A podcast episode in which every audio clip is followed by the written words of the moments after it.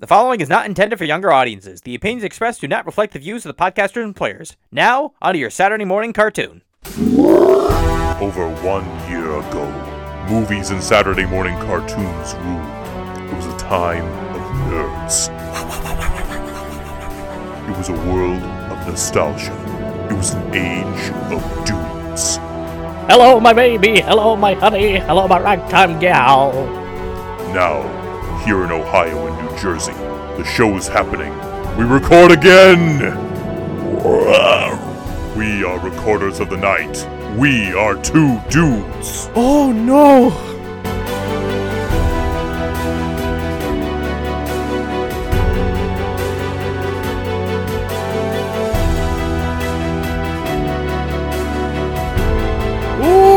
Welcome! Uh, welcome everyone to Two Dudes, One Double Feature, the show in which two dudes talk two films, and that is about it. I am Dude One, Richard. And I'm Dude 2, Joe. Today, we got some fun and exciting things to talk about in the beginning of year two of Two Dudes, One Double Feature. But before we get into any of that, obviously, I must ask, as always, how are you, Dude Two?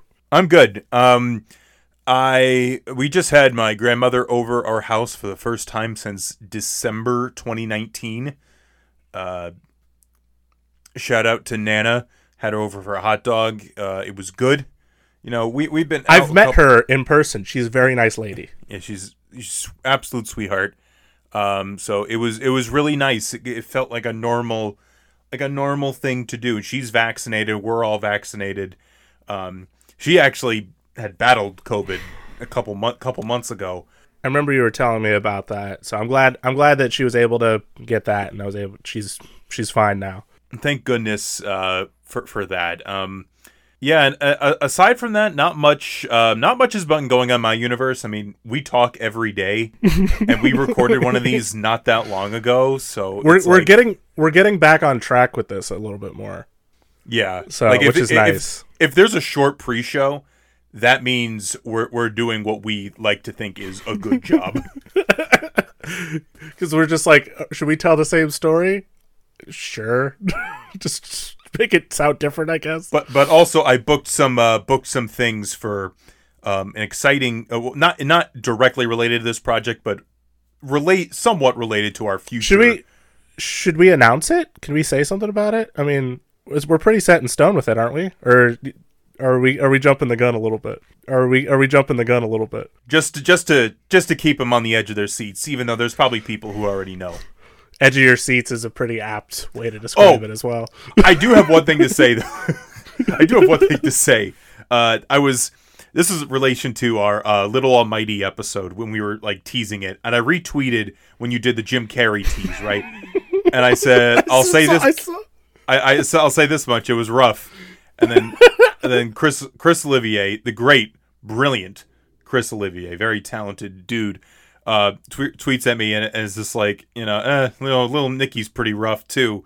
And I said, I'd take little Nicky over Bruce Almighty any day. And I'm like, and I deleted the tweet, thinking, wait a minute, we didn't even put out the Bruce Almighty thing. Nope. but you know what? He guessed it. I'll give him that. He was able. To, he was the only one on that note who was able to guess it. Everyone else, when it, when it was the the Jim Carrey half of it came about, I got I got the mask a lot, and I'm like, listen, I would I would have loved for it to have been the mask. I would have probably been more happy if it were the mask, but it wasn't. No. So that that was that was kind of funny. He just messaged me. He's like, "Did you just delete that just to like?" I'm like, "Yeah, yeah, I did." But and we we got to chat a little bit, and that and uh, I was like, "Chris is a cool dude." Um, shout out to Chris. Um, but aside from that, I don't have much to say. How are you? Uh, I'm all right, I guess. I will say something really sort of random happened recently. I mean, I, it was random in that I didn't know because I mean there was articles about it that was going to happen for for a bunch of people, but um, I'm I'm opening my bank account because I want to see if I got my paycheck from work, and I notice like almost twelve hundred dollars shows up in my bank account. I'm like, what?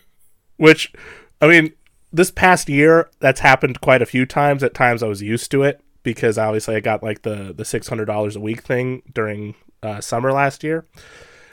Um, and then periodically when they release stimulus checks, you know, I got I got everything. So I'm lucky. I, I'm lucky that that happened because I know some people never got anything. And but they said that for tax reasons, um, if you were filing for unemployment last year, they were going to send out more money. So I didn't know that was happening at all. So I open up my my bank account and I get and I see again like probably a couple dollars away from twelve hundred dollars, and I'm like, I'm like really nervous. I'm like, oh god, did they over? I thought I already got my tax return. Did they give me more money? Oh god, oh god, god. I'm like, do I call? Who do I call? Who do I say? Uh, you, I don't need. Like, I, I would, I appreciate it, but I don't think I'm allowed to have this.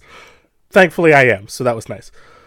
Um, so that was kind of weird, but it it was it, it felt nice to have a little bit more money. And then the literally that same week, I got my paycheck from work, so I so it's it's kind of nice to to have that, and it helps me afford things um, that are related to things that we are not going to talk about just yet.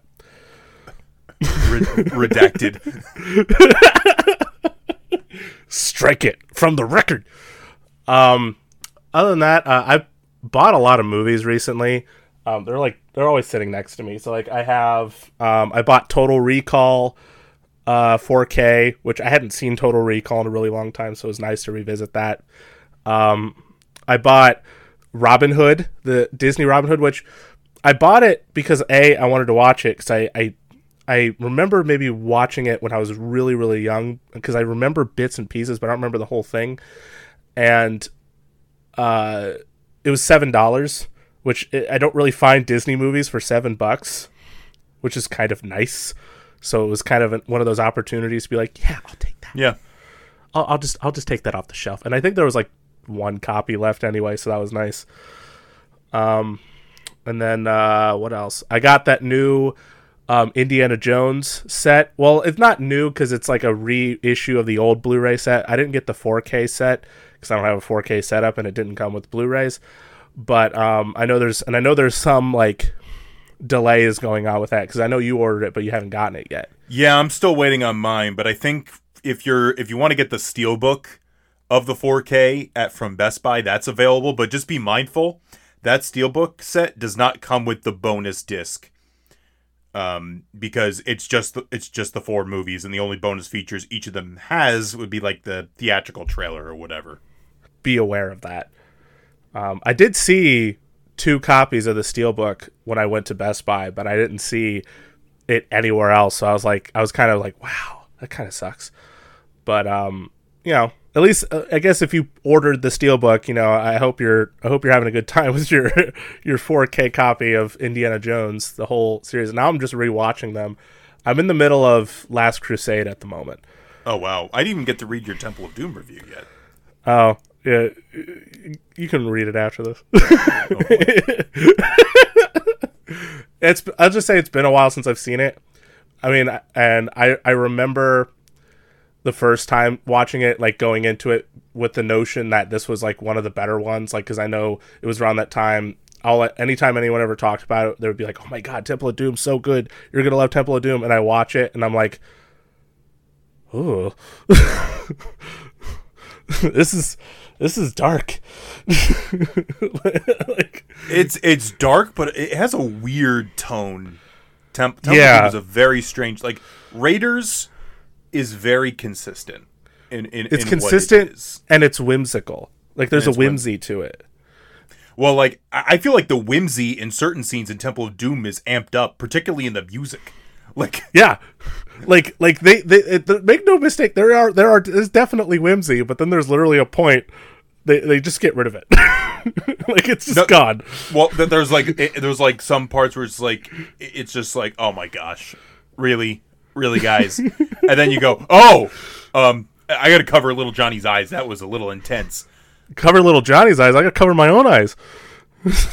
like oh Uh, yeah, because because Temple of Ju- Doom is sort of one of those movies that is often talked about as like sort of leading into PG thirteen because it was a PG movie. it was like it was like that and Gremlins were sort of That like and the, Gremlins, yeah, were sort of like the the deciders.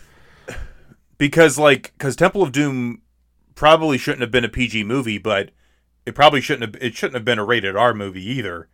So It was is is weird. Yeah, kind of a weird balance on that one. Uh, but you watch it and you can see why. You know.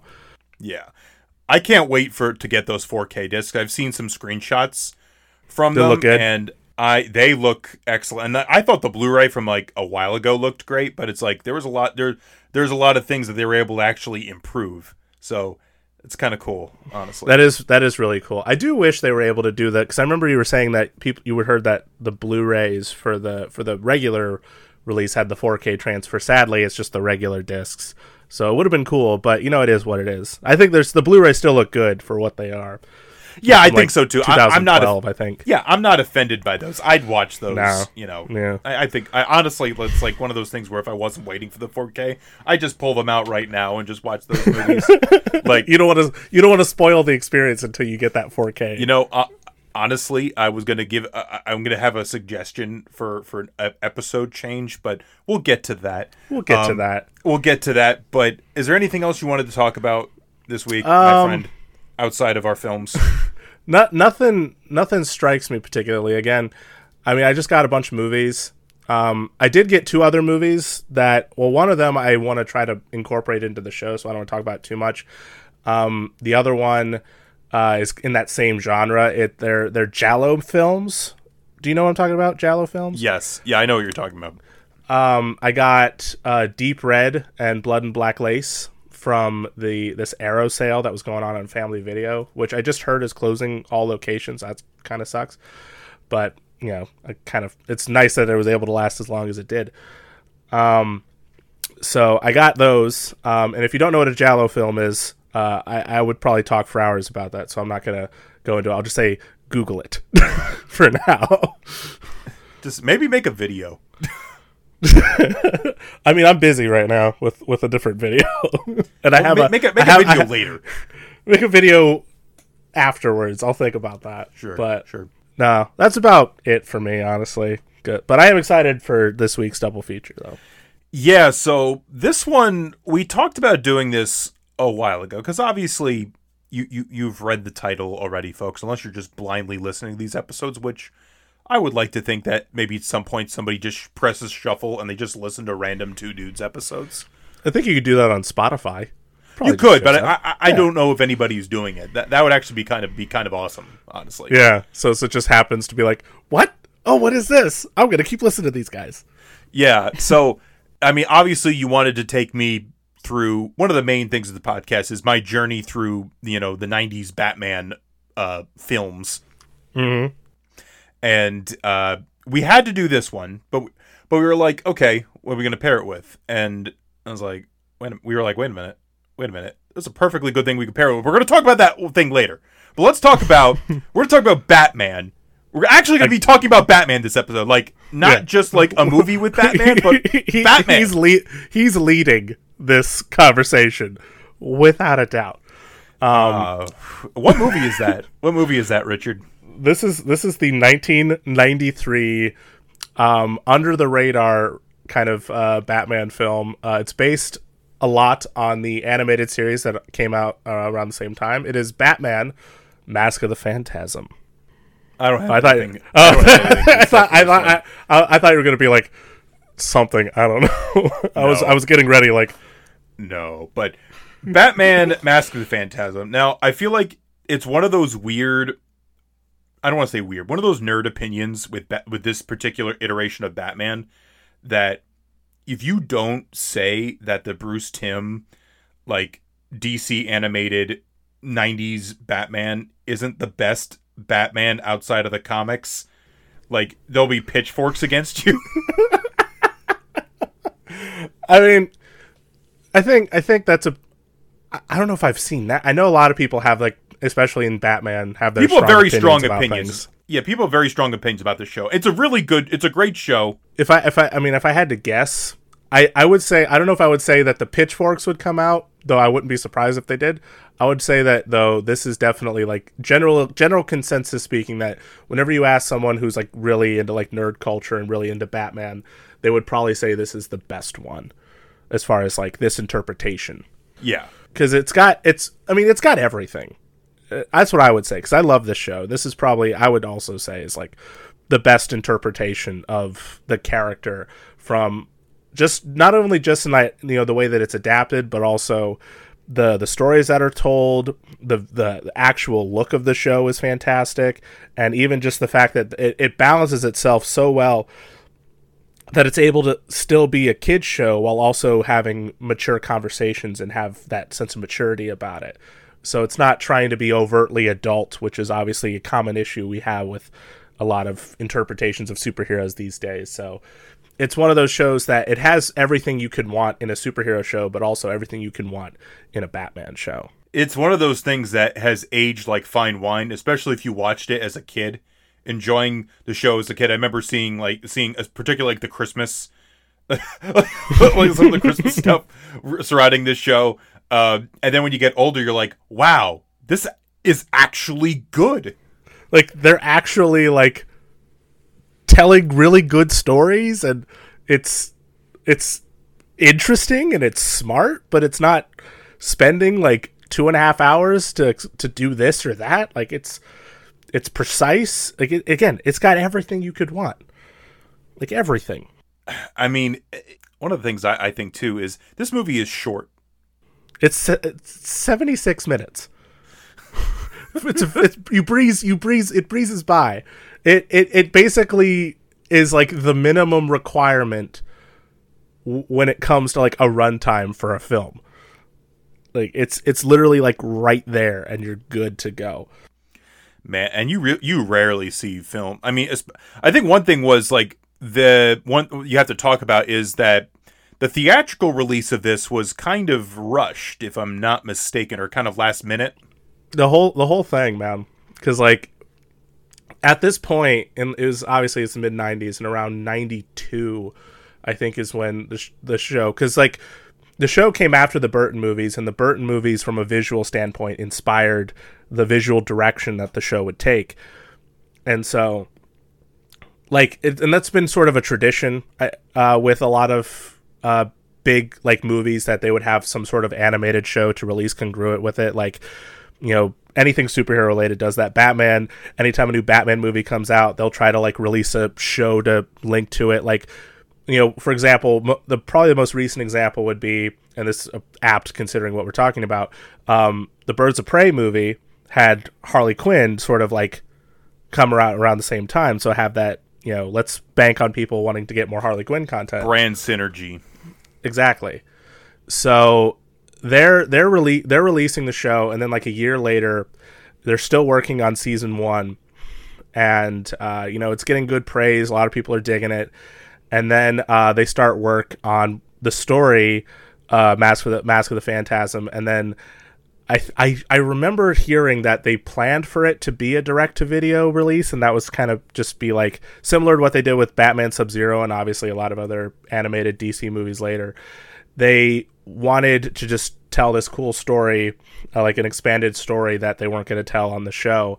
And then um, one of the producers and like Warner Brothers was like, I think I think one of the producers um, made that um, opening graphic, that opening scene of like the like the CGI buildings in Gotham City and just panning through it. And I guess someone had the idea that it looked so cinematic it needed to be on the big screen at a certain date during Christmas, and they were like, "Wh- wh- "What? Wh- Yeah, do you want? Are you serious? Are you sure? Um, we'll we'll try, I guess." it's just, it's just, it was just a really kind of last minute thing that they were like, "Okay, so now we have to make this a movie." Shoot. but I think I think what helped them is that at that point they were they had a really great writing staff. They had a really great group of people that all loved the character and knew the character better than most anyone else.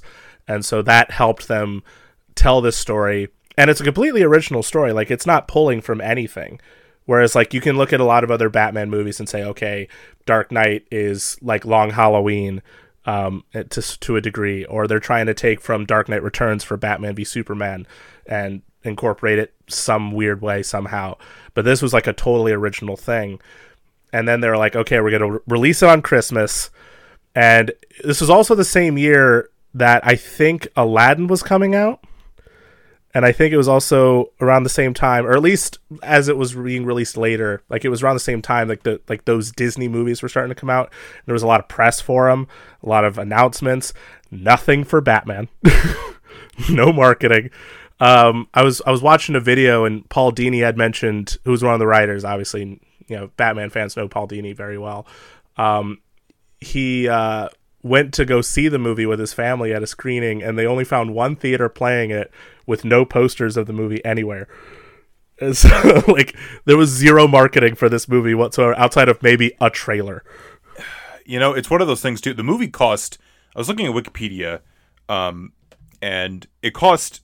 Let me just pull this up again. Uh, just make sure six million dollars to make, which even back then is not a lot of money for a theatrical film.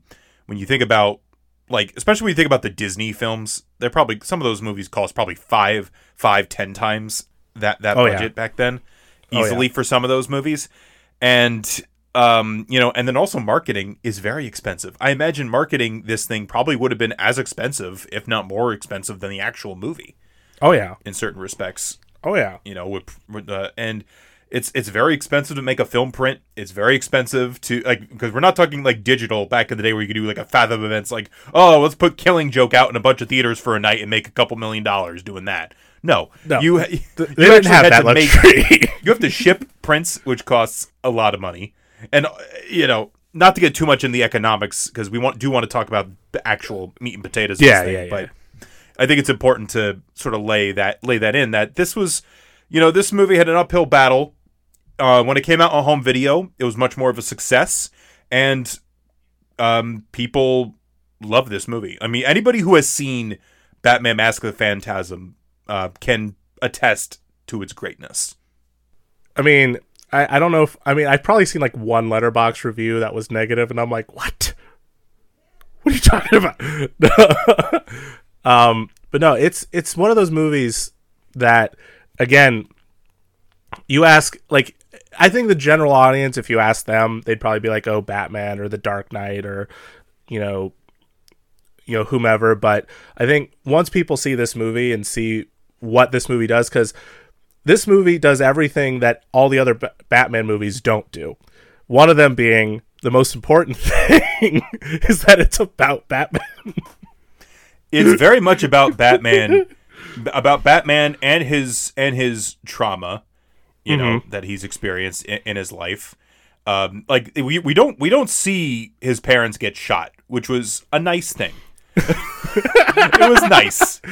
It's it, it is you know it, one of the more overplayed things in an overplayed thing overall, but uh, they I think that was like a conscious choice to sort of opt out of not showing that because we we because the thing is we know what happened to his parents. We we know at this point, especially at this point for you know this generation, um, we they they know everything about Batman. Batman's it's it's it's along the lines of like you know everyone knows Luke Skywalker is Darth Vader's kid. You know it's it's like you might not have seen anything Batman related, but you just know. but it, it's it, it's one of those like it's kind of like with, with like superheroes you know superheroes in, in a sense are kind of like a modern a modern religion where you could i don't want to equate batman to jesus but like as far as like figures people like know the story behind jesus and people know the story behind Yeah, yeah, yeah. batman you know Yeah, no, that makes sense. Um, and so it's nice that you know they came like they came in from that standpoint, going, okay, people already know that. I don't think we need to show that, but let's show something else. Let's show something they don't know. Let's show let's show let- let's show a story that they've never seen about um, him literally the moment before he puts on the cowl. Mhm. and so that that's when we get to the the the sort of backstory revelation. But um with this one the the more the overall narrative is is another thing that's really important is that it's a mystery. That's another thing they don't really do in these movies. Like sometimes there's plot twists that happen yeah but not so, not so much like a mystery. Like in, in Dark Knight Rises, you have um, you have the the the, Mar- the Marion Cotillard character. Okay, Yeah. And then um, you have in what was the other one? Oh, in in Batman '89. when, when, when, when the Joker turns out to be yeah. Um, yeah, that that happened. Huh? Um, but no, like, because one of the one of the monikers for Batman, outside of like the Dark Knight, is like the world's greatest detective. But they never really show that. Like we don't get we don't ever get to see that. But with this one, he what does he do? He looks for clues. He interrogates people. He gets evidence. He actually pieces nonsense together to find out the end game of everything that's happening in this movie. And it's it's it's very nice that they did that, and I appreciate that. Yeah, eh, like, like you said, that that's an element that's just not very much focused. It's usually either like the spectacle or like oh, Batman's like kung fu, you know, kung fu ninja training, or or like Ben Affleck doing like a CrossFit, uh, CrossFit training. lift it, dragging a tire, or um, various weights of things. Which you know, I I can't do any of that, so I can't dog on it. But I mean, cool. It it, it act it really just makes me think like of Batman more as like a like an older like like pulp pulpy type of hero. yeah, like because because nowadays like it, you know because you, you you're making these 250 million dollar like spectacle films you got to have batman kick some type of ass yes. and have like the batmobile do some like excessive damage and all that sort of stuff but but for this it it, it work it's appropriate because the very it's very there's very much like a like a noir co- quality to the batman the animated series and of course batman mask of the phantasm and like especially the styling like you look at the cars that you see in, in gotham and the buildings it's very it's very um like 40s art deco kind of kind of vibes Um, Exactly. like yeah. like like it's again it's that aesthetic that was sort of established in the Burton movies but also enhanced and and um, also to fit like the more pulp vibes but also to fit Bruce Timm style which obviously is you know the sort of main style they were going for with the animation um, but yeah, it's a full on mystery and it's nice. And the whole mystery centers around, of course, the title character outside of Batman, the Phantasm, which is a cool name. Uh, it just, I just think it's a really cool name. Um, and it It is a also, cool it's a very cool name. Um, and the Phantasm, um, which kind of looks like a cross between Phantom of the Opera and the Grim Reaper, with like this crazy like claw hand thing that's like like a it's like a it's like a claw scythe like combo deal. And um the the phantasm covered in smoke is is basically seeking out these like very specific um crime family like lieutenants or bosses or whatever and whenever the phantasm shows up the phantasm goes like they say their name it's like your angel of death awaits. And it's really creepy. And then um of course uh the phantasm proceeds to kill said person and then the mystery starts. Who is the phantasm? Why are they killing these people? And uh, what is the end game ultimately and why is the joker involved? Which in any other instance i think because that that, that character is just a character people like to write um this is just a weird side rant so i apologize but like um in like every other instance when people put the joker in a comic or like a story it's just because they like to write the joker like he has no like actual story reason to be there but at least this movie has a story reason so i liked that that's again that's a whole side thing They do justify having the Joker in here, though. I'll admit, I think that was the most distracting part of this movie mm-hmm. was the Joker.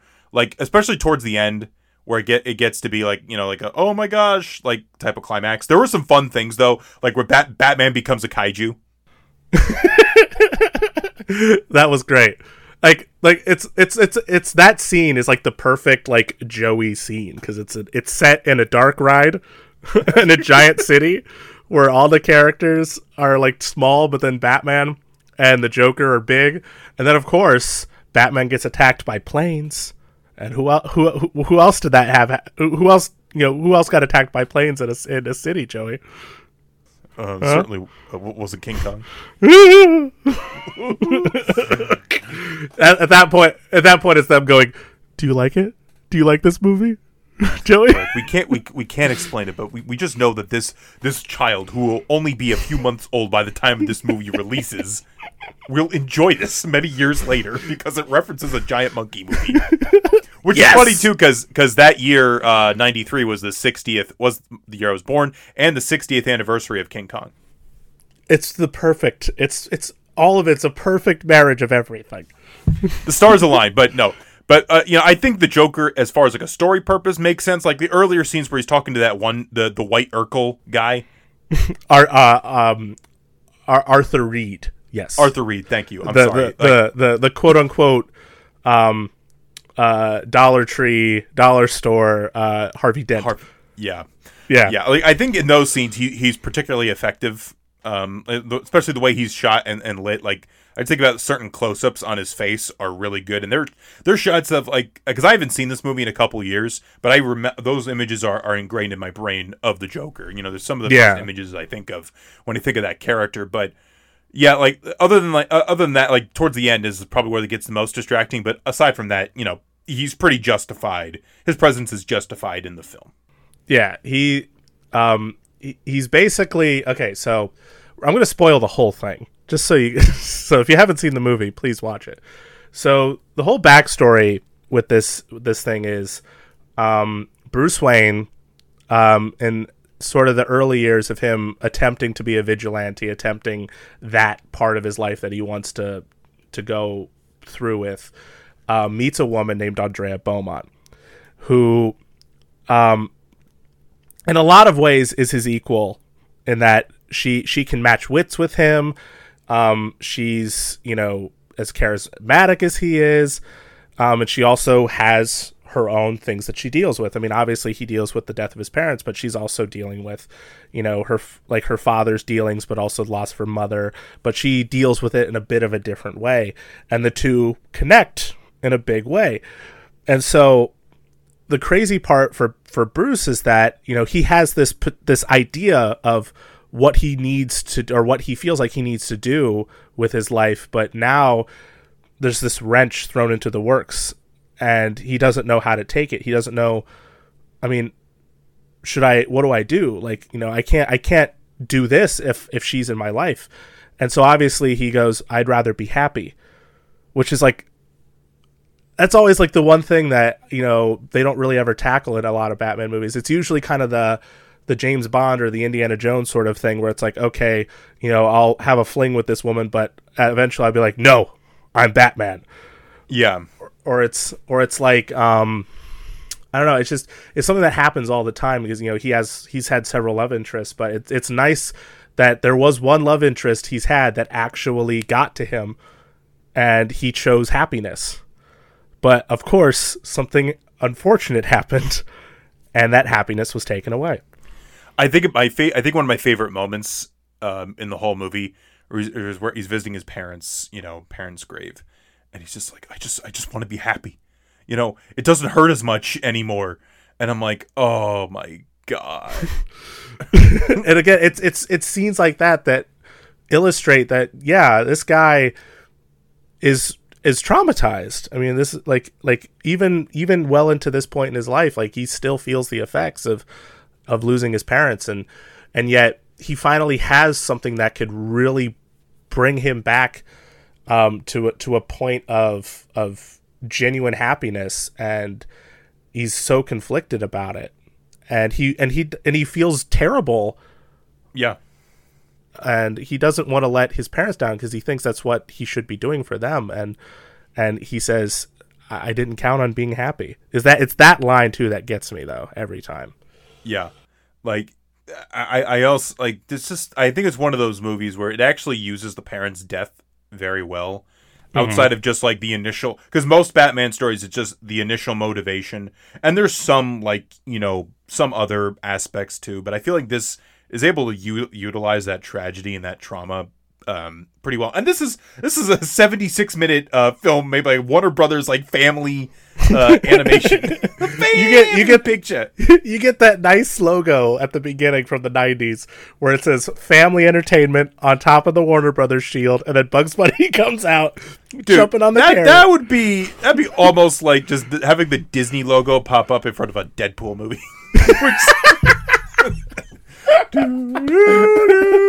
What the? And it, see now I kind of want that to happen for Deadpool 3. I just want him to like just be like at the castle just like, "Oh, hey guys. it's me. Bob, Bob Iger bought me. Bob Iger bought me, guys. He, he's a very nice man." But Oh. yeah, like this, like this movie, it, it, it, it, in just the short runtime it has, it, it, it- handles the characters that it has, you know, you know, so very well. And I, I also can I also just say, uh, speaking of just the trauma related to this, just Alfred. Okay, this is a running theme in this program. Alfred's feelings do matter. Okay, Yes. Yes, they do. he, he wants he wants Bruce to find a nice lady. That's that's why I, I I juxtapose the scenes in this when Alfred walks in on him. Excuse me, on Bruce and Andrea kissing, and he just goes ooh, and he walks away. I juxtapose that with the scenes in the Dark Knight trilogy whenever Alfred shows up to to Bruce's bedroom and he's gone, and he's just like. Damn it. and I'm like, I'm thinking about I'm thinking about the scene in the, in the Dark Knight where they have the boat with the with, with the ballerinas. the, the ballet company. it's like, why don't you tell them to buy their own bloody suntan lotion?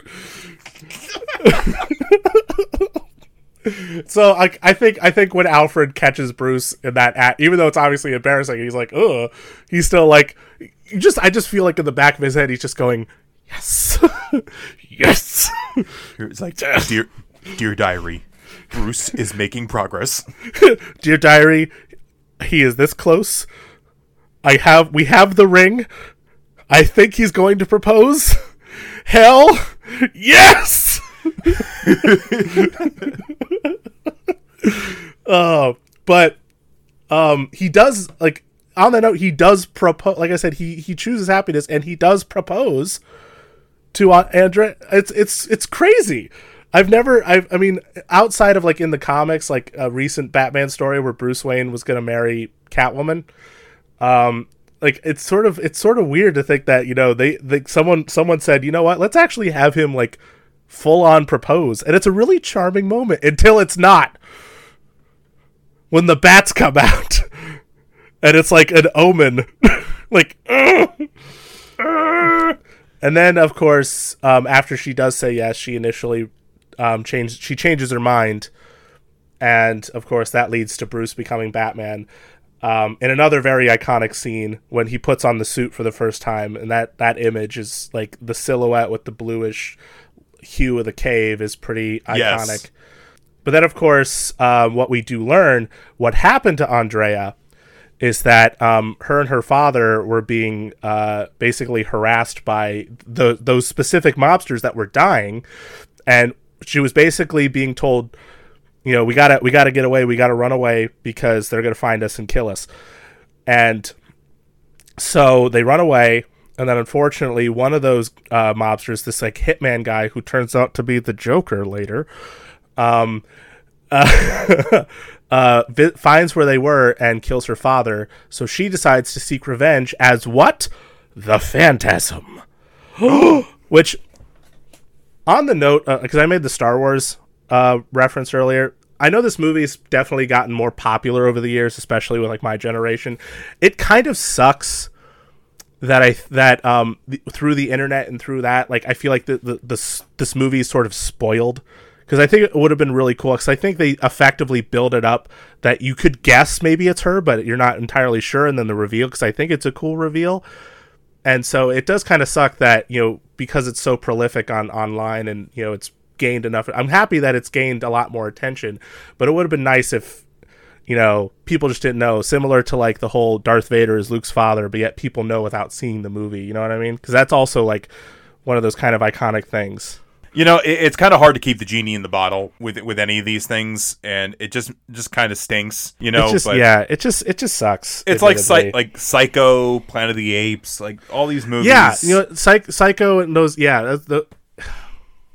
It's just sad, like because like I think about how much nicer it would be, especially if you're like watching Planet of the Apes for the first time and you didn't know how the ending was. because I remember listening to the commentary track on Psycho. The um, I forget the gentleman's name, but he was talking about how he saw it in its original theatrical release, and people were shrieking in the theater, and like a random woman grabbed him up by the shoulder because she was just like trying to like ah! like trying to like figure out like what the hell was going on. Oh my god! you know so it's one of those things it's one of those things where like as people talk about like movie theater experiences all the time where it's like oh where were you when you saw avengers endgame? or oh where were you when you saw like the force awakens? I was like where were you when you, see like something that's like like really like legitimately like shocking or disturbing Right? like, You're just I- like, what the hell just happened? you know uh but uh, the, the voice cast in this um it needs to be said is of course tremendous um instead of uh sidelining this character as we have in many episodes um of course kevin conroy is great as batman I mean, he still voices the character to this day. And it's it's insane. I mean, obviously other people have come on board to voice the character in other iterations. I think of Bruce Greenwood who voiced him in uh, a few a few iterations of the character and I think he's very very good. Um, but Kevin Conroy is is legend. uh, He's like, effectively he's played he's played Batman probably more than anyone else within Yeah. his like time period because like he was in the video games that came out recently. He was probably in some other. Did you know Ron Perlman voiced Batman in a video game? I never knew ron perlman voiced bat i never knew that wow Yeah, he voiced Batman in this like Justice League video game that came out like in like the 2000s or something. I forget what it's called, but it was like it was okay, but it was I didn't know it was Ron Perlman, but then years later I was like, "Oh my god, that's Ron Perlman." i mean ron perlman's got a great voice yeah, he's got a beautiful voice, so I would totally be okay with him being Batman. Um but no, like when you for a lot of fans when you think of the voice of Batman or you think of Batman, that image from the animated series typically will show up for like a certain group of people or Kevin Conroy's voice.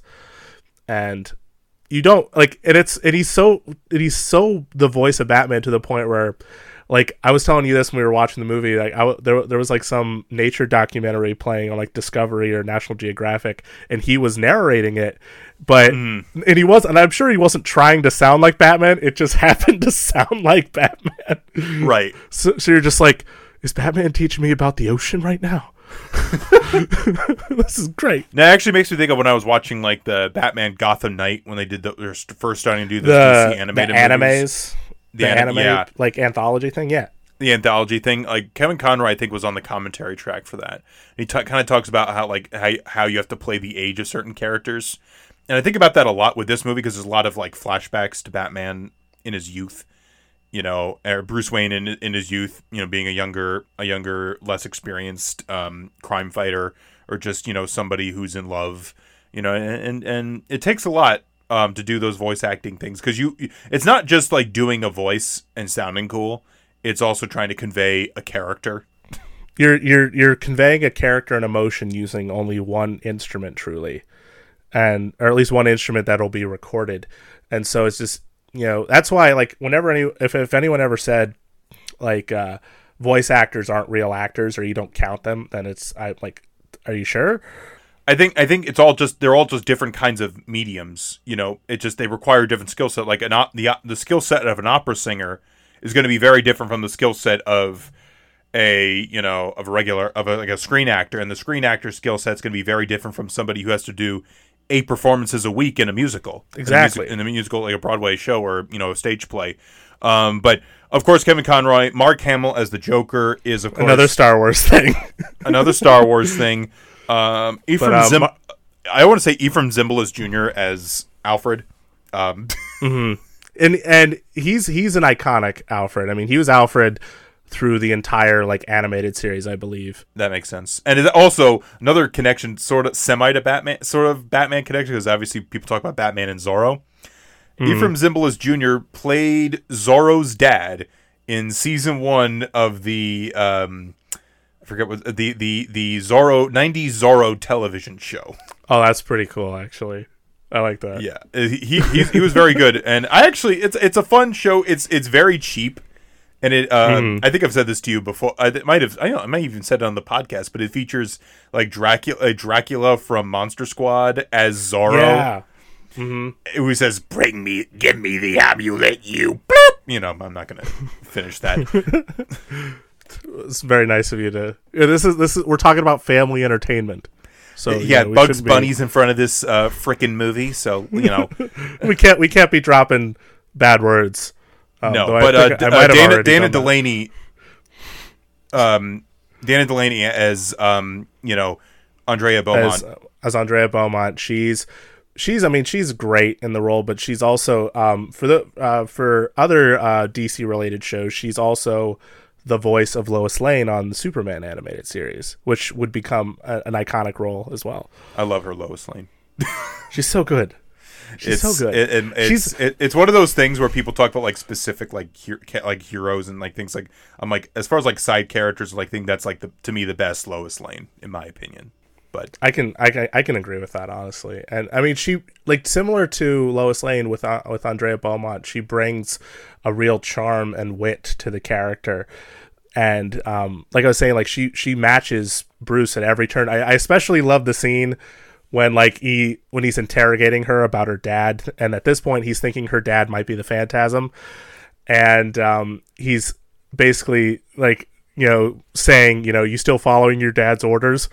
In this moment, by the way, he's he's not just Batman, but she she knows who he is on this note, by the way, and so like he's kind of like in that weird mixed state of Bruce Wayne personal life while still being Batman. And so he's like, "You still following your dad's orders?" She's like, "The way I see it, the only person in this room controlled by his parents is you." and they're like, And at that- "Damn!" and at that moment, uh, my my brother who was watching the movie with us called uh, Batman Baby Man. and he just walks out. But then, of course, she cries, and it's really sad. But yeah, that was that was a good one. I liked that one. Abe Vigoda is in this. Abe Vigoda is one of my favorite characters. I think he's uh, Salvatore Valestra. And, like, he plays this like crotchety old crime boss who, like, like the first time we meet him, like he he's really. I will say he's not just like a caricature of like a crotchety old crime boss because we see him in flashbacks and he's very like sinister Yes. as like the younger Salvatore Valestra. But when we see him initially, he's also like, you know, like just really like he's got his oxygen tank when he can't breathe. And um, he also, I think that character also has the most striking image outside of the Joker in the whole film. When uh, and it's one of the Oh. few times you like the smile. No, Abe Vigoda is great in this. Um, and then uh, I know, I know, we, we got to mention uh, Bob Hastings. Bob Hastings is Commissioner Gordon with Commissioner Gordon's fabulous hair. and fabulous hair and very brief amount of screen time in this movie. But uh, you know, that's probably the one thing. I, my one complaint I would have is that I wish we had more Commissioner Gordon in our lives in this movie. But it is what it is. Yeah, you know, it's it's it's it's tough because again, when you have a short runtime, you're able to like really hone in on certain things, but like other things, just kind of like, you know, it's it's tricky. It's tricky to to really manage everything. You gotta you gotta play your cards right. And you know, admittedly, with you know, with the addition of him, like. I'm glad he was there, but obviously it was just like you know I, I I'm not going to participate in your in your war against Batman. He's my friend, so that's I'm paraphrasing. I'm paraphrasing, but you know I really wish Bob Hastings was in the recording studio and just did that. Just- you want him, you get him. I have no part of this. Or it's like the the, the Master of Disguise.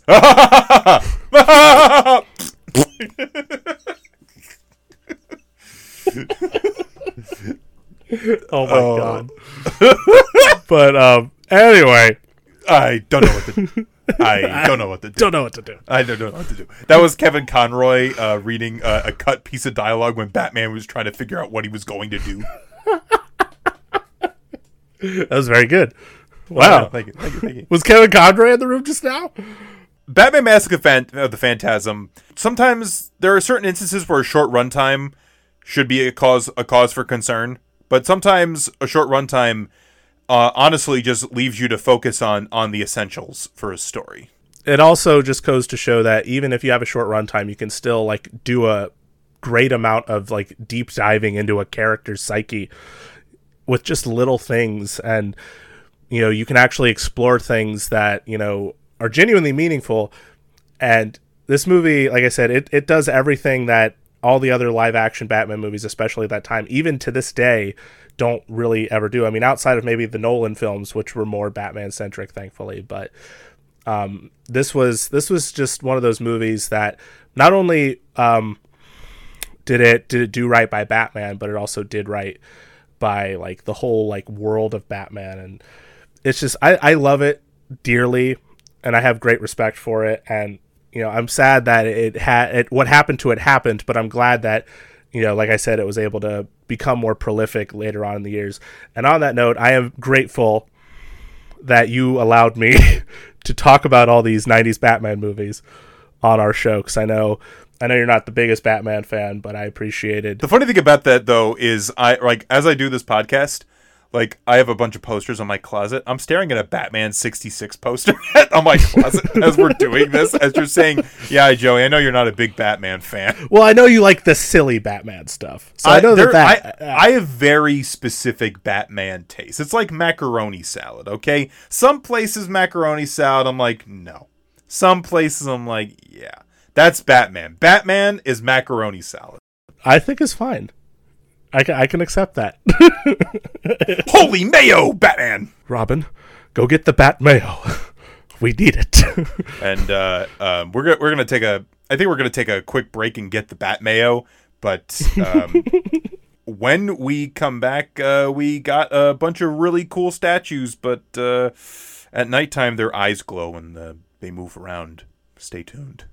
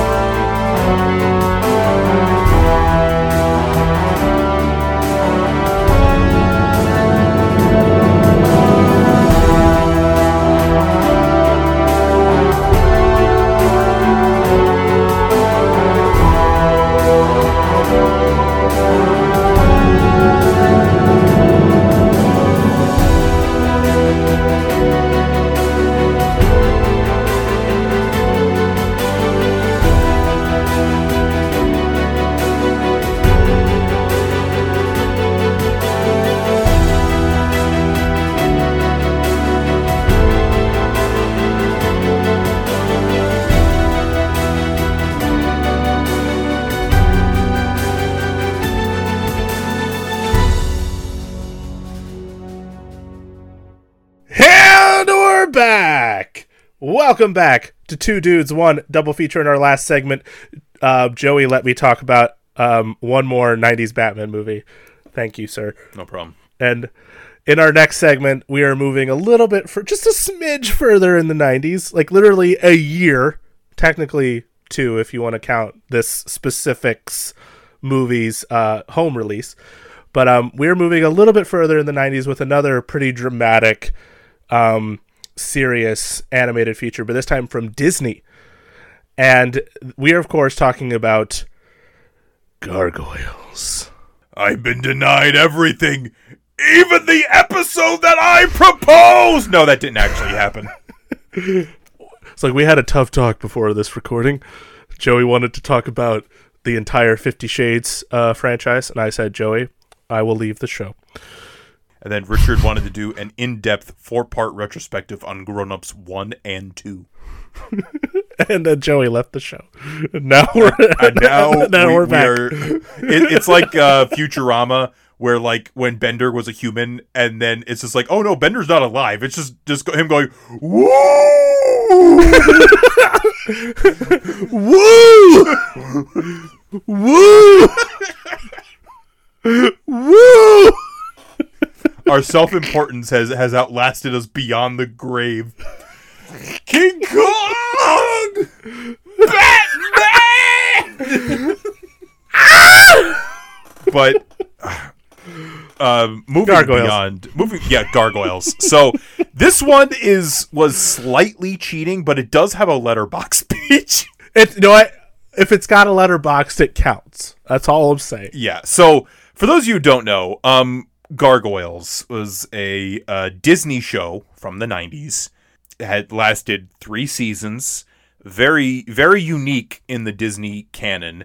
especially at that time i think because like a lot of the especially on tv because a lot of those shows like you know ducktales rescuers down or not rescuers down um, Chip 'n Dale. uh, chip and dale yeah thank you um, then TaleSpin you know they were very fun family friendly even darkwing duck which sounds like it would be kind of in that same ballpark is very much not Right. like it's pretty silly but gargoyles was really their first attempt to sort of compete with the ever-growing popularity of something like batman the animated series which was very popular at that time I almost liken it to Disney with Pirates of the Caribbean, sort of moving, trying to compete with something like Lord of the Rings, as far as like a like a grand filmmaking sense. And this this is um, a very unique um, piece of television because Gargoyles takes a lot of influences from different like world cultures and and, and different like pieces of literature. Like in the it, you have a lot of like Shakespeare influences. You have um like it, later in the later seasons like they go to Loch Ness. There's like you know th- th- there's Egypt. There's a lot of things that go into the mel- melting pot that is gargoyles, but gargoyles themselves is not a like a a a, a well known was not a well known IP. It was a new thing that they made. Is what I'm trying to say here. It was a new IP that they made in the 90s. Basic gist of the story goes a little something like this: Gargoyles. Okay, you know those like those stone statues that you might see in a No. city. No, what are, what are what are gargoyles they're these stone statues. They make look, look, look like like demons and, and things of uh, things of that nature. why would they do that that's scary I mean, that- that'd be, it's almost like a scarecrow, I guess. But anyway, why would they do that? That's scary. Like from the wizard of oz? Mm, I, i'm trying his patience now. So gargoyles, okay, they're like you know in this universe they're like these these humanoid, large, maybe a little larger than humans, maybe a little smaller, depending what gargoyle. Basically, they're they're they're humanoid types of characters, you know, that have like scaly features, wings, things like that. Very powerful. They're very protective. You know, like what a like a, what a gargoyle is sort of supposed to do, right? Um, yeah but the one thing is like you know during the day when we see when we see when we see gargoyles, they're stone. yeah they're just like the the, the typical like they're in a they're in a pose like something kind of fierce but also something kind of contemplative maybe Yeah. So in the, in this universe, that's explained as that's when the gargoyles rest. That's when they sleep and recover their energy. Because I think in one of the later seasons, uh, Tim Curry puts out some exposition that gargoyles need would need like three cows a day or something like that to just to sustain the amount of energy that they that they require, and that turning into stone helps them do that. Okay, but Yeah. and then, then at night they come alive and they become they're they're they're fearsome like protective warriors. Okay, there's a situation that happens uh, with these gargoyles where they are turned to stone permanently, or so it seems. Because with a lot of these spells, there's a loophole, right? Like in Snow White or like Sleeping Beauty, they got to be resurrected by like Love's true kiss or whatever. Or you know, there's some stuff in Shrek. There's a lot. yeah there's there's there's like always that like you know i guess you could say antidote situation with Yeah. a lot of spells there's the antidote, the the reverse, the cure, whatever. In this case, uh, it's something that they could not have conceived back in uh, 994 AD Scotland.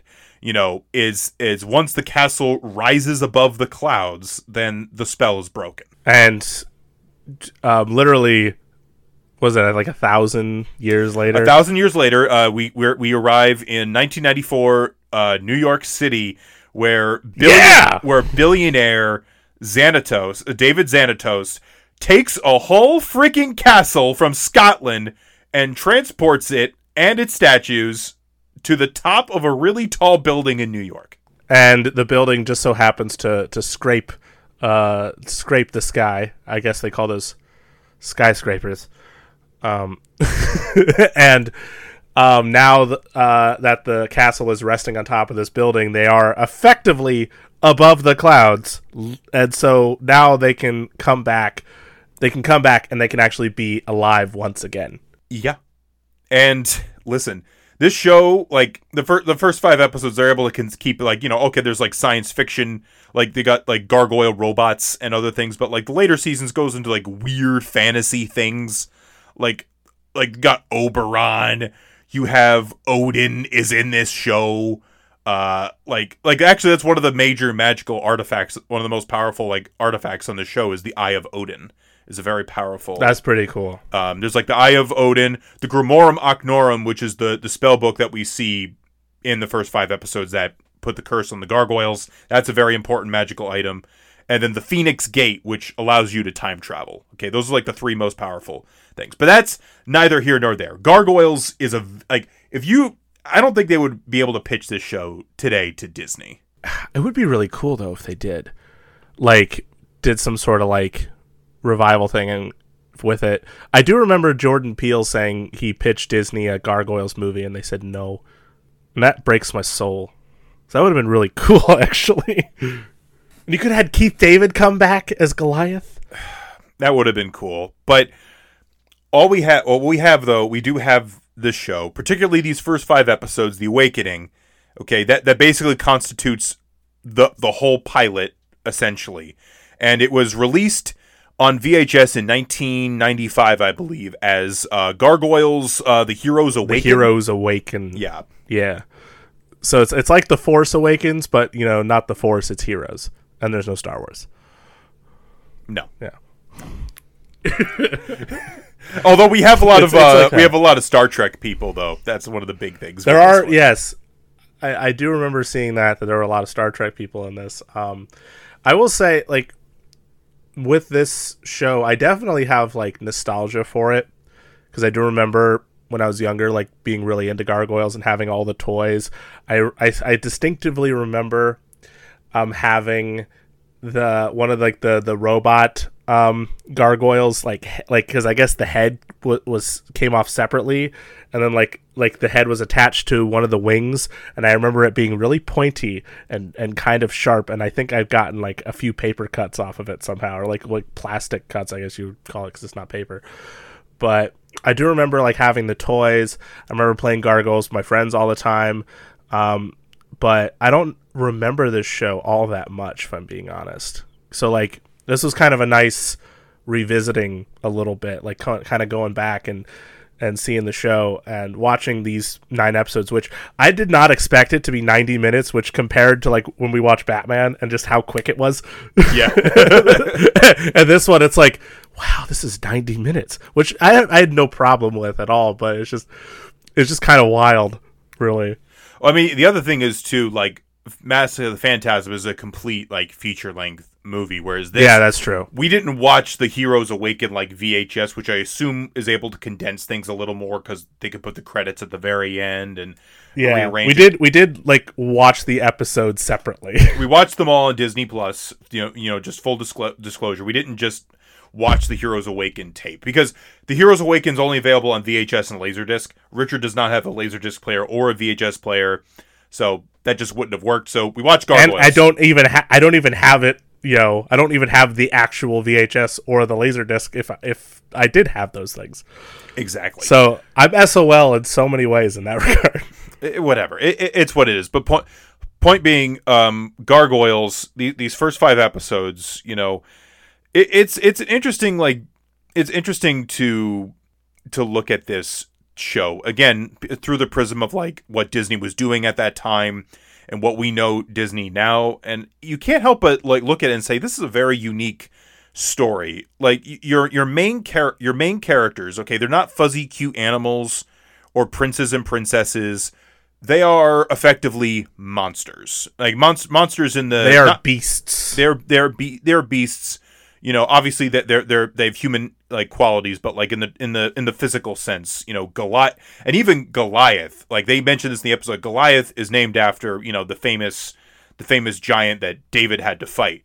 And already like right there like it's another like nice symbolic thing because you have this guy who's evoking a certain sense of fear. He's kind of like batman in a way or it's like batman like bats invoke like a sense of fear and then you have oh goliath like oh that giant you know so it's like you you want you want the people protecting you to be like just as scary, if not scarier, than the things that are trying to go after you, kind of thing. also it's just uh like i'm just thinking about like again all the different shows that you know disney was doing at that time and just the only thing i can think of that came close to somewhat of a similar tone oddly enough was like the and i mentioned it a bunch of times when we were watching the show but like the mighty ducks animated series which listen just just as a brief detour if you've never watched the mighty ducks animated series it, it's it's nothing like the emilio estevez movies because they're not a bunch of kids playing hockey.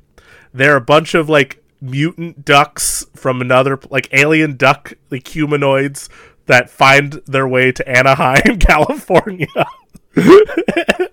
And turn into superheroes during the during the nighttime and then during the day they play hockey so just throwing that out there but like that show had sort of a serious tone but i do remember hearing that they were gonna try like when they initially were making these stories it, they, they were gonna try to make it a more comedic thing did you ever hear about this I might have at some point, but I want to I want to hear more about this. I don't remember the like the idea specifically, but they wanted to try it as a more like comedic tone. But then there was a point they started shifting, and they wanted just to have like Goliath, the like the because it was going to be called the Gargoyle, and it was just going to be Goliath, and they were going to try to have it sort of be somewhat similar, maybe in theme or narrative to Beauty and the Beast a little bit.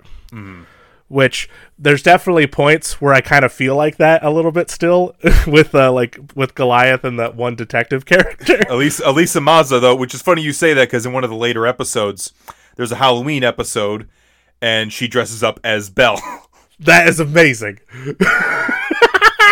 I'm not even I'm not even kidding you. Like, Oh my god, that's so beautiful. That, that's that. That's them going. Okay, we're gonna like reference the roots of this a little bit, but um. So obviously they dropped the, the um kind of like Facebook, I guess, and they made all the other like gargoyle characters like Hudson and Brooklyn and all those guys, and um then the show obviously became what it was.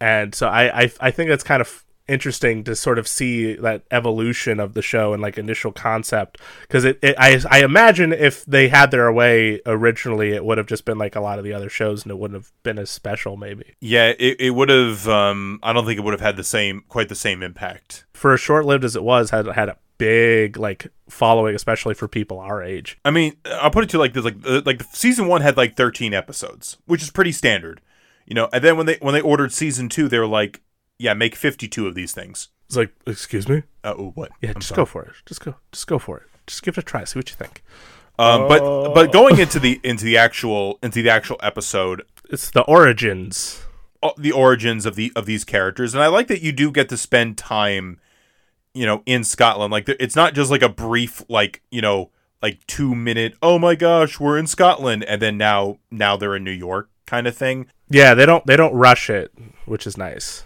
They they actually like take their time. Like there's like a framing device where it's like obviously the Scotland stuff's like a flashback, but like Elisa Maza's in New York, like trying to figure out what the hell is going on up there at Xanatos's you know tower. and but it's sort of like a sort of like a a semi sort of mystery that you you know you're gonna find out what it is and you know what show you kind of show you're watching at that point. Yeah, I like how um, like you like I I like you were saying with the the show really being set in Scotland. Like it's like it's the first whole episode and like well into like the second episode, I believe, was they were they were in Scotland, and you know we get to we get to know a lot about who these characters are and the type of personalities they are. And like Goliath, Goliath is very much like again sort of a Batman type in that he's kind of evoking fear, but he's also more of like a regal type. Like he's more stoic and he's more he's got he's more of like a presence, but you know, clearly he's not a bad person. Or Right. a bad gargoyle, pardon me. Mm-hmm. and so, you know, he's just trying to do right by his kind, but also do right by, you know, everybody else in the castle. And I love I think my favorite thing about those opening bits is just how they build the whole dynamic between the humans and the gargoyles Right. because you know that I imagine that becomes like a, a big bit of, a big topic of discussion um, in a lot of the later episodes after the first five of the gargoyles sort of juggling their existence with humanity and you know, obviously at first glance, you know, if you're a human and you see a gargoyle, you're gonna be scared. Yeah. You're gonna be terrified, and um, so it's a it's a nice it was a nice way to sort of like introduce that that um element to everything and uh, so and then but we also get introduced to all the other gargoyles. And uh, um, one of them is patrick star like like imagine if patrick star had a little bit more intelligence and no spongebob to influence him. And and there you go. There's a gargoyle and i have no problem with And, and and and Patrick's dad was uh, played by Ed Asner. which makes it even better. which and and to think about that too, freaking Ed Asner's on this. I mean, I like obviously everybody else in the show is great, and like you know, obviously they got a lot of the Star Trek actors, but freaking Ed Asner's in this. Like that's pretty cool. Hudson's a great um Hudson's a great character. He has some funny moments. I love it when he, when he's on the rooftops with uh, Goliath and Elisa, and, and it's like, does the sky need a name? Does the river? And she's just like, the river is called the Hudson. He's like, well, okay, I'll be that. And then all the gargoyles are just like places in New York. I just want you to know. Uh, to, to I just want to make this announcement on that note that uh, my official gargoyle name will be Madison Square Garden. I, I've chosen this for myself. I am. Uh, I, I, I will be known as Penn Station. Well, you can call you can you can call us uh, Mad and Penn. We're like we're like Penn and Teller, but we don't do magic. We just are. No, but so you have you have Hudson, you know, who's who's like the old, you know, so he's older. He used to be like sort of like the leader of the gargoyles, as, you know, as revealed like in an older episode, uh, in a, or in a later episode, I should say. And then Goliath sort of like, you know, he sort of became became like the like the successor to him. But Goliath has him in those early episodes of the series as like his second in command because Like his like his advisor, like his good advisor. Then we got uh, Brooklyn, who would eventually become Goliath's second in command, and you know he's got the red. He's got one of my favorite designs too, but like that red, like the beak, you know, and he, he looks he looks great. Lexington. Lexington, um, who's you know short short little green one, uh, who's very he's very smart and he's very tech savvy, and this will be espe- especially relevant in later episodes. And then Broadway, we mentioned Pat- Patrick Star. He, he of course loves he loves food. He's the big guy. Which that listen, I think Broadway is me as a gargoyle. I think I think I think it's me. Less fat jokes though, because you know people don't don't do that. I I do fat jokes on myself, but that's a whole other thing. And then they're do- and they have a gargoyle dog named named Bronx. We're introduced to like two of our like primary like antagonists, and one of them sort of like an anti-hero slash antagonist. Uh, one of them is is another gargoyle, Demona. I'm gonna shout out uh, my friend Joe, not a different Joe, not you, Joe, who I remember how like how often he would talk about how much he loves gargoyles, and he would talk about Demona specifically and how much he loved that character. So, and I would I would probably be uh, remiss if I didn't mention that. So, I want to give a shout out to you, Joe, if you're listening to this. Also, if you do like Demona after watching these first five episodes, I definitely recommend watching the City of Stone four part arc in season two. It it it delves into more of Demona's backstory, like in between, like nine nine ninety four Scotland and then the nineteen nineties New York. Mhm. Basically, it's a very it's a really good uh really good arc. And then of course we have David Xanatos, who's sort of like the Lex Luthor, uh, sort of type of character He's like if Lex Luthor had like a really great like hairstyle and and goatee kind of combination thing, basically. Uh, he's played by uh, by Jonathan Frakes, and I think he I, I love Xanatos as a character. I think he's he's just he's just great, and I think he's a perfect he's a great foil uh, to Goliath. I can definitely I can definitely see that. Um, again, I I. I, I liked um, what his character. I like his name. Again, I, I like a lot of names, obviously, but I liked um, I like the name Xanatos. Like on one hand, it sounds like something you would hear in like a cool like science fiction fantasy show like this, but also it kind of sounds like like a like an allergy medication also, it does, a little bit. oh, but also like you know who had to who had to face Goliath like in in the in the Bible. um, David. David. So there, there you go. I knew that. So it it, it, kind of it kind of fits. Um, obviously, he's like he wants to use the gargoyles for you know some of his nefarious uh, purposes. He he has he has plan. He's he's like, listen, I'm gonna save these gargoyles, and they're gonna be grateful for it, and they're going to do what I say. But no, that's not how that works. and he learns that. but I, I think I think with the and also I, I have to mention um, Elisa Maza, uh, who is our our sort of like the main human character for the for the show. She's got um, Carmen Sandiego vibes, like aesthetically. Yeah, she does. Like if Carmen Sandiego like ditched the hat and then like wasn't like trying to like escape anything. Yeah. so I don't know. It's just a weird observation. Anyway, sorry. Uh, no, it's okay. But uh, I, she's a really good character on the show, and I think that the, these first five episodes, you really do, you really get to establish your main set of characters and like sort of like the the main the main things like okay elisa's obviously going to be like you know sort of like go between the the human world and the world the realm of the the gargoyles. She's sort she's sort of like the way for the gargoyles to see that humans are not all bad that they there are good people out there you know? She's that she's that bridge. She she's the bridge you know? She's the she's she's the more effective bridge that uh, xanatos was not. Yeah Xan- xanatos is um you know is not, not he's, he's xanatos he's here to cure you of your allergies he probably would put out like a um like a, like a, like a xanatos branded allergy medication you know what? If it if it works, I'll take it because the season sucked lately. But um, but no, like like I was talking about earlier, I really thought that um, uh, Elisa, right? I just want to make sure Elisa, I get the name. Elisa Maza. Elisa, Elisa Maza, and I really thought her and Goliath because like their chemistry, like you can tell me if I'm wrong or not because um, I haven't I don't remember the later episodes all that much, but their chemistry was so like romantic that I was like there were so many times I was like, could you guys kiss? Just do it. There's definitely like, well, because it's hard, because it's not like Beauty and the Beast, where the Beast was formerly a guy, so you can kind of like justify that.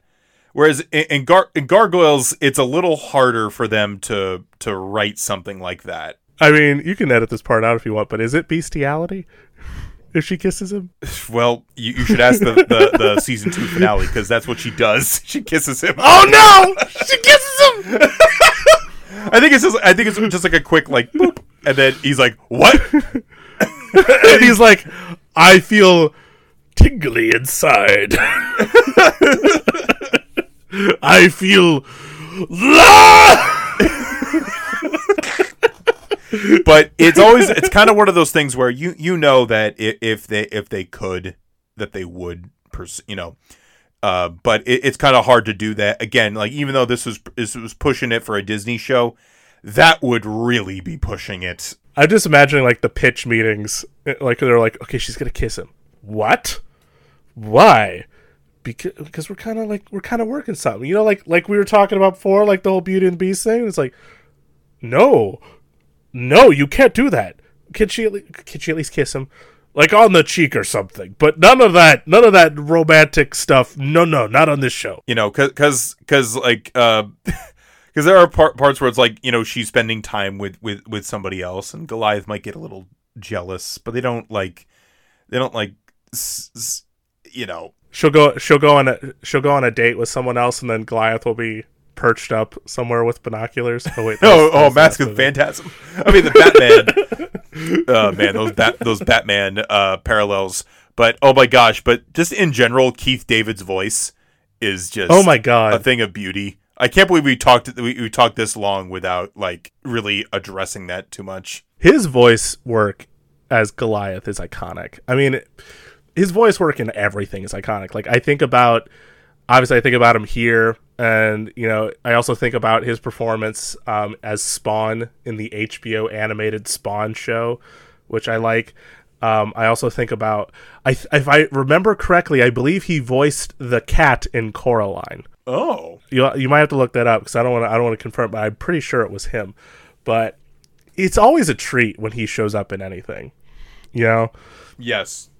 Like even in um, uh, it's like uh, I, I remember when I watched Cloud Atlas for the first time when we were talking about it like a couple episodes ago, and he's in Cloud Atlas. Yes. and it's like, hey, but no, as as Goliath, I mean, he he brings such like like he he's I would liken him a lot to like um to a less sort of fatherly version of James Earl Jones as Mufasa. That sort of kind of same presence and the same like you know booming voice. Like I, I was telling you when we were watching it, like I can only imagine when you're in the when like, the the the vocal director and like all the people um, and the recording sessions with him doing Goliath are just like tingling just every time he talks, just going, "Oh my god." Yeah. He says that he says that line so perfectly and like even even when he does like i was parodying a little bit like the ah when he screams like you're you, like you feel the impact of it and it's so good And I think everybody everybody's perfectly cast in their roles. Voice casting is is very important. even sorry but like even the um, the one gargoyle that is patrick star like you can hear patrick star but it doesn't it doesn't immediately make you go like oh that's just patrick star you know like you're st- you still hear that you still hear broadway I just know it's Broadway. Oh my god! Now I'm I, I I'm almost in tears now because I'm thinking about the, the the Days of Future Past episode. And there's like a moment with Broadway, and it's it's Oh, such God. it's such a like oh moment, but it's just these these excuse me these first five episodes like they just re- like Batman Mask of Fa- Phantasm. It's like it's really great if you've already known the Batman mythology. Gargoyles is like a this is the this is the beginning of the gargoyles mythology. Proceed if you want to. Yes. Like this is this is a whole it's a whole new ball game in a way. And you know, it's it's kind of sad in a way to just to see like again, it's similar to to Massive Phantasm eh, Phantasm. It's nice that the show has a following and even created a whole convention where people could go and, you know, geek out about gargoyles and stuff. And people like Greg Weisman who was who I guess retroactively for many people is considered the creator of the show to a degree maybe. I mean, even though i don't think he ever has confirmed that. yeah, I it's one of those it's one of those things where it feels like it feels like he's the most prominent out of those gargoyles like like people. it's like he, he keeps the legacy going I mean, he has the Ask Like Greg website where it's like people ask him gargoyles questions and they ask him like stuff about the lore and like what happened after this and like stuff that happened beyond that. And he was involved in right, you know, he was involved in the process of some of the comic stuff that they did for gargoyles. So mm-hmm. you know, it's, it's almost kind of like he is like the grand poobah of gargoyles. and like he's one of those guys too like who like in sort of nerd culture that you know when his name is attached to something people get excited. So like he he was a he was attached to the first bunch of episodes of rebels. And he even did a comic about Kanan for rebels. He had a spider-man show um on disney xd i believe um and uh, Um, most recently was it disney xd I or was don't it know. something else Uh, I, I thought it was something else because I think because that show isn't on Disney Plus right now. So it might have been. So it might have been something else, or it might have been something holding because I think it was Spectacular Spider-Man. We're, you're, we're talking Yeah, the s- I same believe, one. I believe know. so. Yeah, I unfortunately that's a show. not the Drake Bell one, but the other No, one. no, no, no. This is, this is a different one. Okay, like this. Um, it- it's a show I've I've I've never really. I, I've seen a few episodes, but it's never a show I've done like a deep dive of. But I hear amazing things about that show, which does not surprise me given Greg Weisman's inv- involvement. Mm-hmm. And then recently, um, he got to revive Young Justice, which he created with Brandon Vietti in the early 2010s. Um, he got to do two seasons, and they recently did a third season for when they were doing that DC Universe thing, but now it's on HBO Max. But I want to I, I want to mention also Michael Reaves, um, who is an integral integral figure in both of our in, in our in our double feature today because he was involved in with Batman and Gargoyles. Yeah, he was one of the screenwriters for for Phantasm, along with Paul Dini and obviously Alan Burnett, who's like the kind of the quote unquote showrunner, if you will, of the Batman animated series. Again, quote unquote. And then with Gargoyles, I guess he he was he, like Michael Reaves prominently worked on like the first like six or so episodes, and was like mm-hmm. sort of the head like writer and like editor or whatever. But again, the show never officially had like a, a creator per se. Right. But he wrote I, he wrote all of these episodes, I believe. Yeah, and I think there's some really there's some really good writing going on here. Even like uh, like because like kids kids shows it's a it's a hard thing to do to create find something that's like okay that what what's appropriate for ki- for a kid to see, but also this is something that I've, it's like a kid and like a grown up can get something out of while while watching it. Kind of like Batman the animated series, I guess. it's it's a balance to like like again like like we've talked about before it's you know trying to make sure that it's good enough for the kids but mature enough that you know it's still st- it's still telling pardon me still telling the story that it wants to tell. And it does a, it does a really good job at it obvious honestly. And um it's it's sort of like you know addressing these characters seriously without being serious you know what i mean? Yeah, like like that's always been like the big difference with a lot of these like adaptations is that the difference between um, taking the characters in the world seriously as in you care or just making it serious to just to just to justify x y and z you know? You know obviously with a lot of superhero movies we see we see people trying to like making things like over serious to to give it a adult or mature quality when in fact it's it's masking problems as opposed to like doing anything else. Um but in this situation it's more along the lines of you know being like you can still be for a younger audience without ruining the maturity that you're bringing to it. Right. and so and you can do that when you're caring about the characters in the world that you're that you're working in or creating in this sense with this show. Yeah, like I mean, that's really my biggest note with Gargoyles is that it is such a unique like thing because you know like when you're creating like an action series like this your first thing is like is it gi joe? Is it batman? Is it superman? Is it like something that we already own or pre-established thing?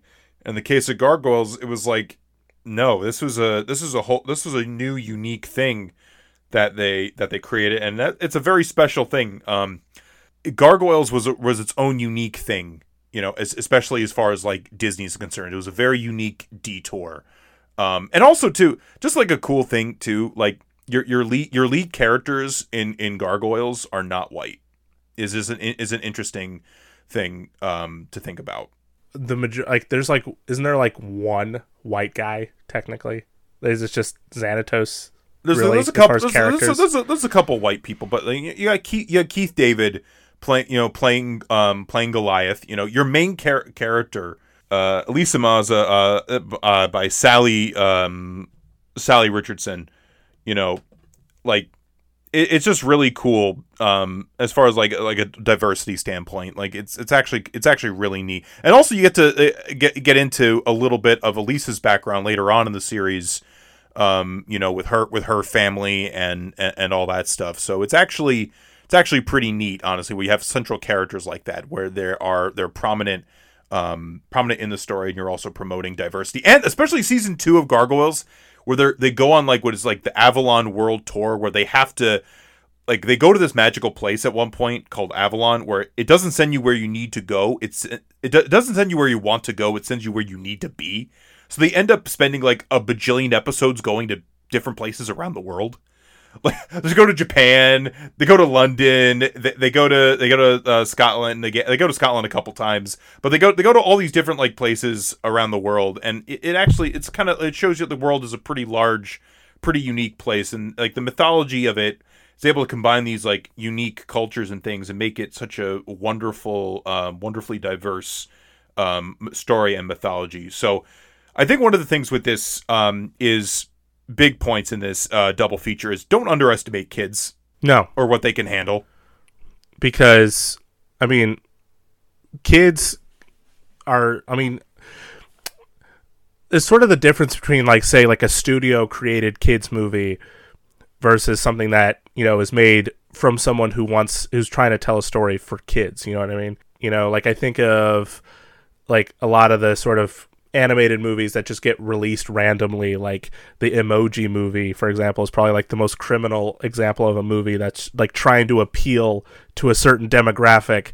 And it's like like a bunch of like you know middle-aged white dudes sitting in a conference room going so i see my son texting quite often and i see him with these little pictures that show up on his phone.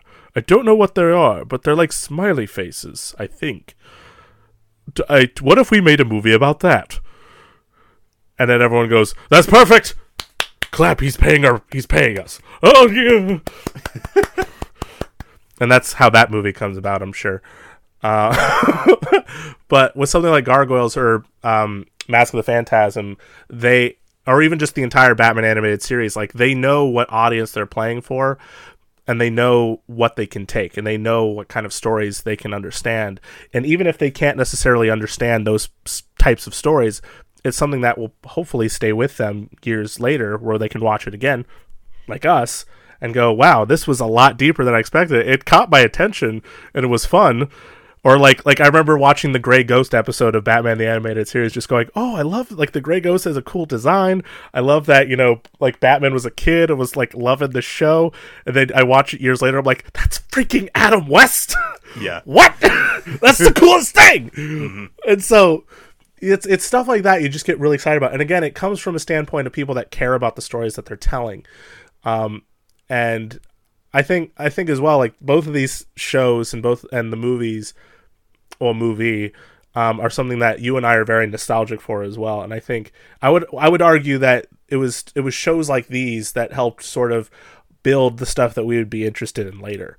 It definitely, it definitely is like a big like it. Sh- it helped shape shape our tastes in things. And as a kid, as a kid, like you also just feel cool watching some of this stuff. Like I remember, like um, my big nostalgia for like gargoyles was um staying at Disney World and waking up at like four in the morning, and they would have gargoyles reruns. I remember that like Oh, late- that's awesome. in the late nineties. Oh, that's awesome. I And I think remember I, I, I kind of remember that, but uh, I was like, I remember the episode where like Dingo, yes, there's a character named Dingo, and he gets merged with like the Matrix or whatever. Yeah, that's a real thing too. I'm not even, I'm not even like BSing you on that. But like I- that was like an episode I remember like vividly watching as a kid, like at four in the morning, on, laying on this guest bed at like a Disney hotel. so that's that's just beautiful. Like that is that is beautiful, man. Like I like as far as gargoyles, like I do have nostalgia for it. Like I was saying earlier, like I remember mostly just having the toys, and I remember I, I remember being so as I remember having this one Goliath toy that was so cool because I always loved the toys, like similar to Batman, where like you could take off bits and pieces and then like or put them back on, like Bruce Wayne could turn into Batman, you know? right, yes, like they had like costume pieces. There was one for gargoyles where um it had like stone pieces that you could put on Goliath so he can turn into like the gargoyle and then you took the pieces off and then he was Goliath. And so I That's just thought that was really cool. Um and I I even remember having like some of the Mask of the Phantasm toys and uh having uh, one where similar to that, like it was like Batman had like a stone shield or something. Like it was weird. Like the the ideas they came up with with the toys was kind of wild. But I do want to. Speaking of the nostalgia thing, especially given like this past year and like you know sort of like revisiting certain things or watching old things, and it's so nice to watch something you grew up with that hasn't really aged poorly. like we talked we talked about that with the with the Bruce Almighty Little Nicky episode a little bit. Mm-hmm. yeah. So it's nice it's nice to watch Gargoyles and watch Batman and go, this is still great. and I don't feel like crap. So you know what, and that, that's the ultimate thing is this like you feel. It's it's kind of like when I said uh with, with with like Superman, like one of the re-releases for that movie was like it's even better than than than when you were a kid, or or whatever. I think it was like one of the taglines for like a re-release or whatever, and. Uh, that that's the impression I get from watching, you know, Mask of the Phantasm and a couple episodes of Gargoyles. So, folks, what are some of your favorite like cartoons you watched as a child? You know, what are some things that have held up well? What are th- some things that you know maybe didn't so much, but you still have an attachment to? Please let us know. We, we're, I'm genuinely very curious. I, I I would love to hear your answers. We have Same. Instagram, Facebook, Twitter. Send us a message there, letting us know. Ch- say hi to us, and we'll give you a shout out. Uh, check out our YouTube Hi. channel. We each have Letterboxds, And- as I said. Even if your name is Brian and you live in Idaho, we will still shout you out regardless of the history we have with a certain Brian from with a Idaho. certain Brian, with a certain uh, fictitious Brian from Idaho. Yes, uh, uh, that that about wraps it up. Check us out for our season five finale. That is episode fifty next week. Have a good night, everyone. Ah!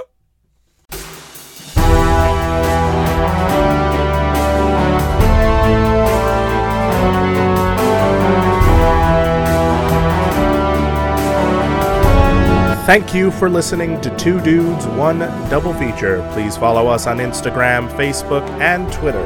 Special shout out, as always, to John and Kenny Armstrong. You both are so great. Thank you for the music that you make. And of course, a hint to next week's double feature. We are going to get a little controversial with uh, some war type movies that are comedies. Please don't listen if you're a child. We're really stressing that. Please don't listen if you're a child. Stay tuned.